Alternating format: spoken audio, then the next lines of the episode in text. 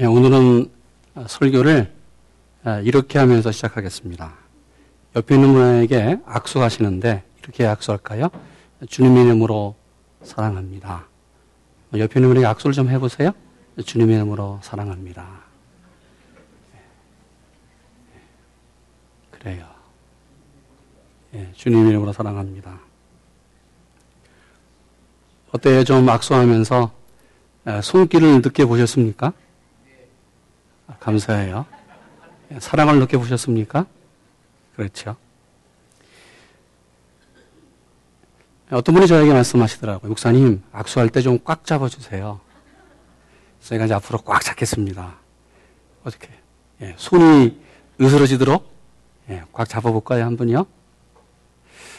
뭔가 이 접촉하는 것, 사람의 손과 손을 마주치고요. 또 몸과 몸을 터치하는 것, 참 좋습니다. 근데 전혀 모르는 사람하고 악수하는 거는 조금 부담스럽지만 아주 말고 또 가까이 있는 분에게 서로 몸을 터치하고 악수하는 것은 참으로 좋습니다. 그것은 서로 동질성을 확인할 수 있어요.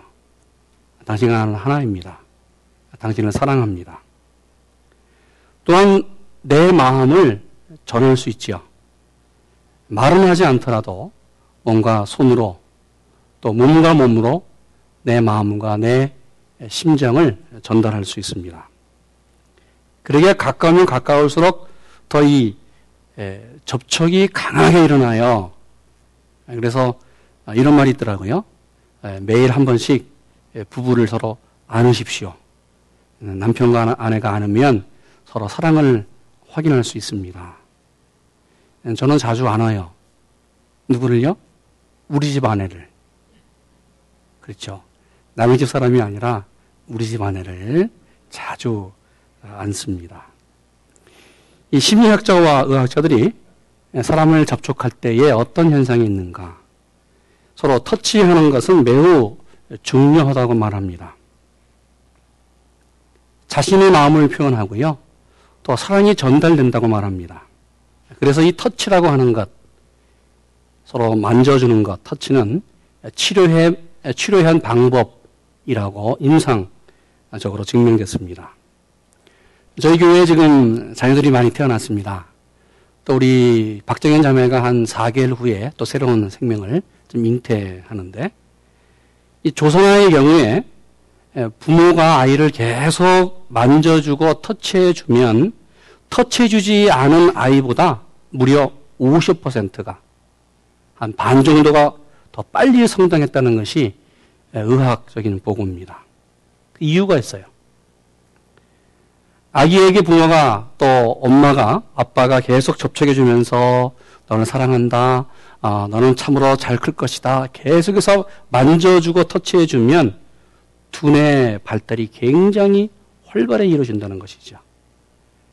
정서적으로 안정이 되고, 그러게 모든 신체 기관이 굉장히 활발하게 움직이면서 성장해 간다는 것입니다. 혹 이제 우리 할머니, 할아버지가 되신 분들이 있습니까?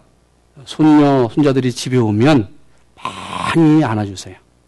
그리고 만지시고 터치하면서 내가 잘 클 것이다. 하나님이 나를 사랑한다. 할아버지도 사랑해, 할머니도 사랑해. 계속해서 만져주고 접촉해주면 그 아이가 잘 커갈 줄로 믿습니다.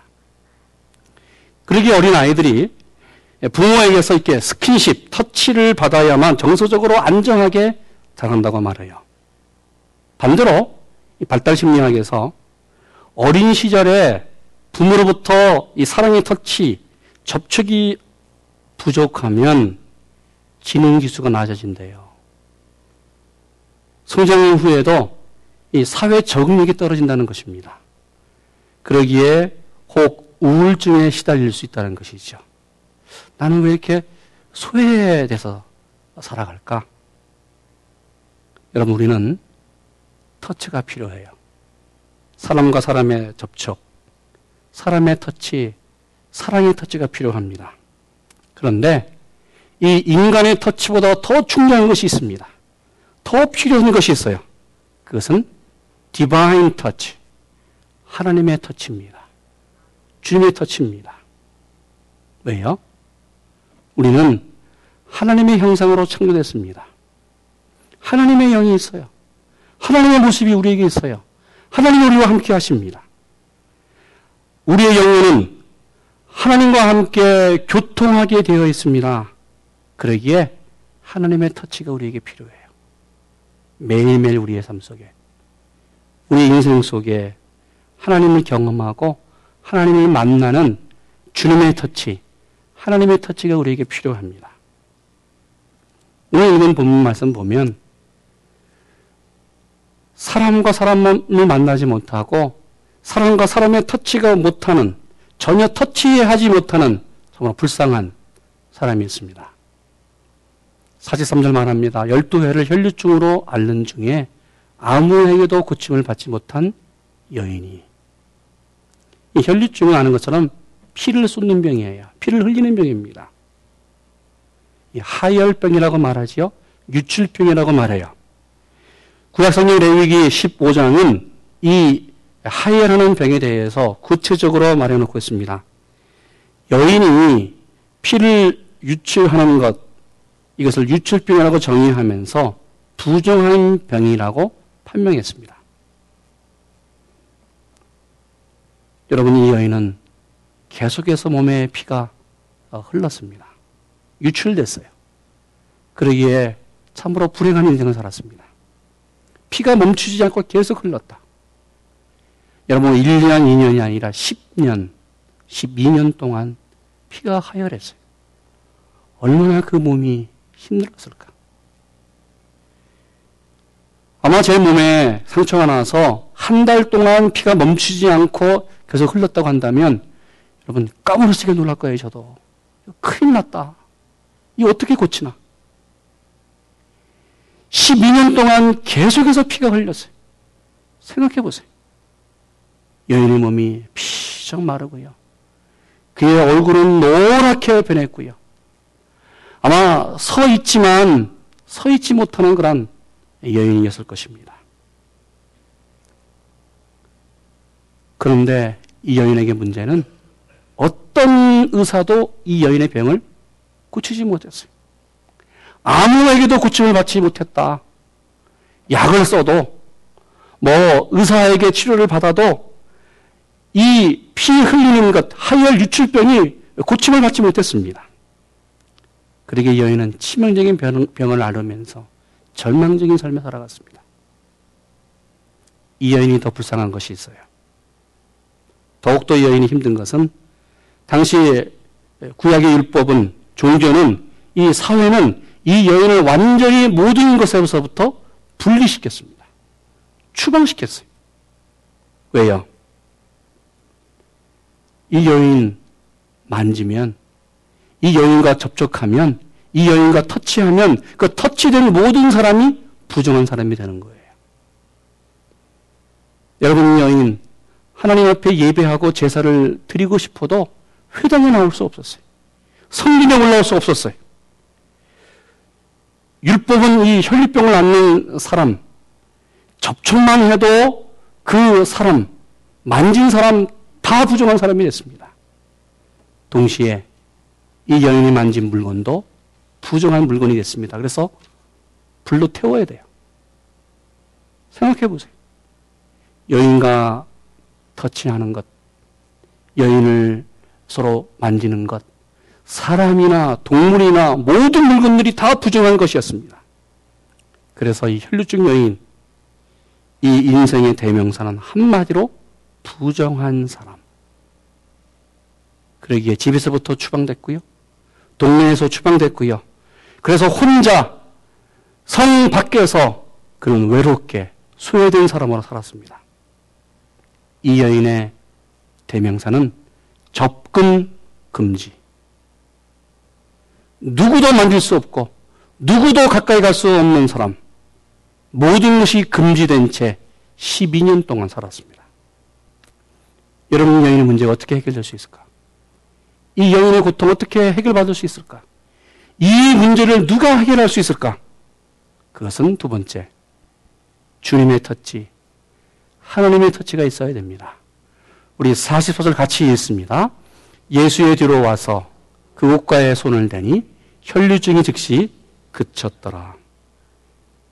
아픔과 불행 속에서 12년 동안 살았던 여인, 예수님 뒤에 와서 예수님을 만졌을 때에 혈류증이 즉시 그쳤습니다. 절망과 소외 속에서 12년 동안 살았던 이 여인이 예수님을 만났을 때에, 주님과 터치됐을 때에 온전한 사람으로 회복됐습니다.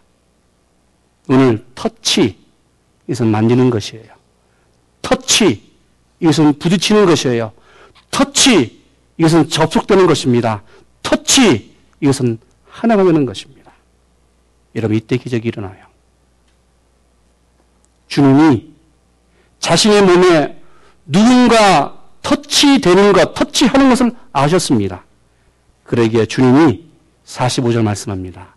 예수께서 가라사대 내게 손을 댄 자가 누구냐 하시니 다 아니라 말할 때에 베드로가 가로되 주여 무리가 웅이합니다. 밉니다.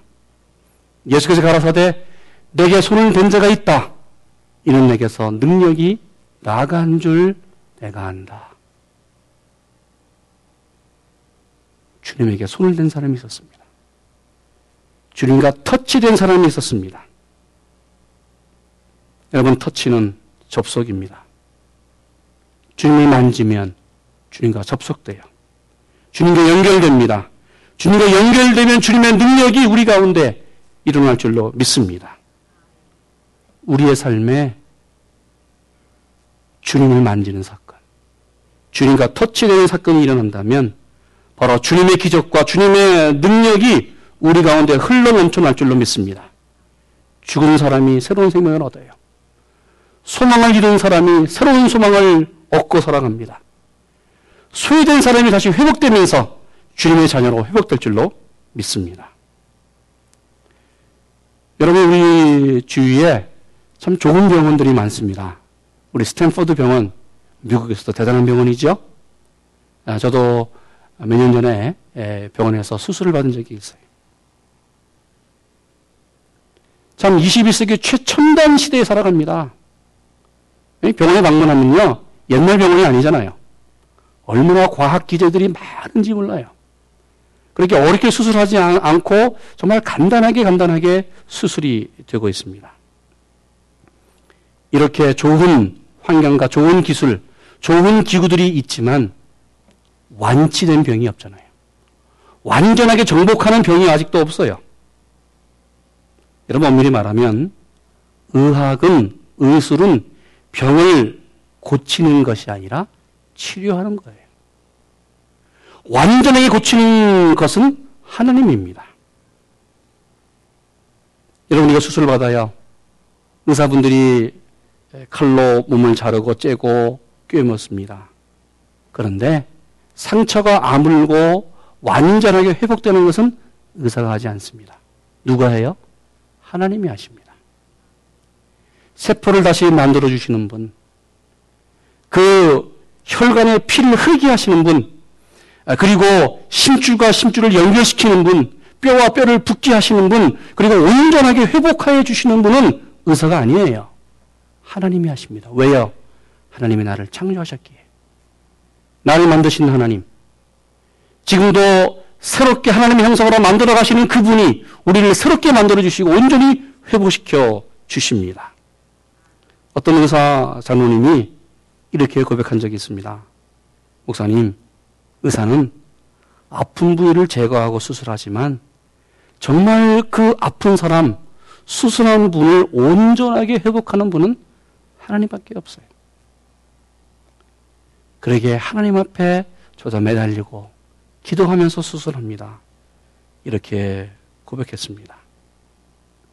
여러분, 주님 앞에 나와 주님을 만졌을 때에, 주님과 터치됐을 때에 바로 그 누구도 고치지 못한 12해 동안 피 흘리는 이 여인이 바로 한순간에 그 즉시로 모든 것이 나았습니다. 오늘 이 시간 주님 만나서 아직도 해결받지 못하는 여러분의 문제가, 우리의 몸의 문제가 해결되기를 축원합니다. 기적은 언제 일어나요? 주님을 만질 때 일어납니다. 다시 44절 말씀 같이 읽습니다. 예수의 뒤로 와서 그 옷가에 손을 대니 혈류증이 즉시 그쳤더라. 여인이 예수님을 만졌어요. 여인이 예수님을 터치했어요. 이 만짐과 터치가 바로 기적의 시작이고 바로 온전한 치유의 결정입니다. 여인이 예수님을 만지면서 예수님과 연결될 때에 자신의 모든 문제가 해결됐습니다. 12년 동안 받았던 이 육체의 모든 문제가 해결됐어요. 12년 동안 받았던 정신적인 고통이 사라졌어요. 12년 동안 눌렸던 불안과 허무가 한순간에 사라졌어요. 12년 동안 소비했던 인생, 시간, 물질 모든 노력이 바로 예수님 터치되는 그 순간, 예수님과 연결되는 그 순간 온전하게 회복됐습니다. 할렐루야. 여러분, 우리가 예수님을 만지는 순간 주님의 능력 터치가 바로 만지는 그 사람에게 믿음만큼 역사합니다. 여인은 믿었습니다. 내가 예수님을 만지면, 예수님에게 터치되면 내 병이 나을 줄로 나는 믿는다. 그러기에 믿음은 주님을 바라보는 눈이고 주님께 매달리며 접촉하는 손이 바로 행동하는 것이 믿음입니다. 이런 믿음이 뭐예요? 우리는 믿는다고 고백해요. 나는 믿음의 사람이라고 말합니다. 믿음은 나와 주님과 연결하는 연결고리입니다. 내가 얼마큼 믿음이 있느냐에 따라서 주님과 연결되는 거예요. 믿음은 믿음의 대상, 나를 만드신 하나님, 그 하나님과 나를 연결시키는 것입니다. 바로 이 믿음이 12년 동안 앓고 고통받았던 여인, 누구도 고치지 못했던 이 불치병이 한순간에 완쾌됐습니다. 이 믿음이 주님을 만지게 했고 이 믿음이 온전하게 기적으로 역사했습니다. 1965년도에 경향신문 신춘문예로 등단한 사람이 있습니다. 여러분, 이분은 오혜령 씨입니다. 아마 연세 드신 분들은 잘 아실 거예요. 굉장히 유명한 분이지요. 여류 작가로 굉장히 한국 문단과 또 방송 작가로 많이 일한 분입니다. 이분은 아주 오래전부터 관상대동맥 경련증이라고 하는 아주 희귀병을 앓고 있었습니다. 그러기 호흡이 곤란하고요, 맥박이 불규칙한 그런 병입니다. 연세대 영문과를 졸업하고 작가로 등단했습니다. 또 연극 배우도 했어요. 방송인을 했습니다. 그래서 뭐 작가이면서 방송인이고 연극 배우면서 많은 사람들이 얼마나 이 여인을, 이 오영실을 부러워한지 몰라요. 유명세가 있고요. 대단한 영향을 줬습니다. 그런데 78년도에 위암과 임파선 암 진단을 받습니다. 당시 의사가 말해요. 당신 3개월밖에 살지 못합니다. 3개월밖에 살지 못합니다. 사형 선고 줬어요. 오영 작가가 그때 하나님께 항변했다고 합니다. 하나님, 그래도 내가 하나님 믿지 않습니까? 내가 그래도 말씀으로 살려고 노력하지 않았습니까? 그런데 나에게 왜 이런 고통을 주십니까? 정말 당신이 살아계시면 좀 말씀해 주십시오. 제 인생이 아직 젊습니다. 통증이 24시간 계속됐습니다. 여러분, 위암과 임파선암으로 진단되면서 모든 암이 몸 전체로 퍼졌어요. 물만 먹어도 토하고요. 혈변을 넣었어요. 고통이 이루 말할 수 없었습니다. 어느 순간은 차라리 이렇게 고통 가운데 있으면 그 순간에 차라리 죽는 게 낫겠다. 몰핀을 맞고요. 항암을 맞고요. 항암제를 맞고요. 그런데 의사는 3개월밖에 살지 못한다고 그 날짜를 정해줬는데, 그리고 그 날짜를 빗김을 치면서 가고 있는데, 아니, 이 날짜가 훨씬 지난 거예요. 며칠 더 지났어요. 며칠 더 살고 있어요, 지금. 당시에 일주일마다 아주 잘 아는 지인이 이 오혜령 씨에게 용기를 주면서 조그만 메모를 보내오고요. 그러면서 백합 다발을 그 선물로 보내왔습니다. 윤기를 잃지 맙시다. 하나님은 살아있습니다. 오늘날 이월영 씨가 이 꽃 백합 50송이를 안고 이렇게 얘기를 해요. 야, 너무 고통스럽다. 이렇게 매일매일 매 순간 고통 가운데 사는데 차라리 릴케처럼 문학가답게 좀 죽으면 어떨까. 근데 갑자기 정신이 몽롱해지면서 어디선가 자기의 목 덜미를 탁 때리는 강한 터치를 경험합니다. 너무나 강한 만짐이기 때문에 이 오영 씨가 의자에 앉았다가 방바닥으로 이렇게 나둥그러져요. 바로 이것이 이 오영 씨의 역사였던 하나님의 터치, 주님의 터치, 성령의 터치였습니다. 이때 그분이 말하여 당신은 누구십니까? 왜 나를 죽음의 한복판까지 내몰노니 나를 만지십니까? 이 순간 이 오영 씨가 그동안 살아계신 하나님께 도전하면서 하나님 앞에 도전했던 것이 참 두려운 거예요. 자신의 모습을 바라보면서 죄에 대한 두려움이 다가왔습니다. 그는 어디에서부터 회개할지 두려웠습니다. 단지 눈물만 흘리면서 기도해요. 자신의 지난 생애가 주머텅까지 흘러갔습니다. 가장 중요한 문제가 있었어요. 그것은 자신의 몸에서 지금 자라고 있고 활동하고 있는 암덩어리가 문제가 아니었어요. 육체의 암이 문제가 아니었어요.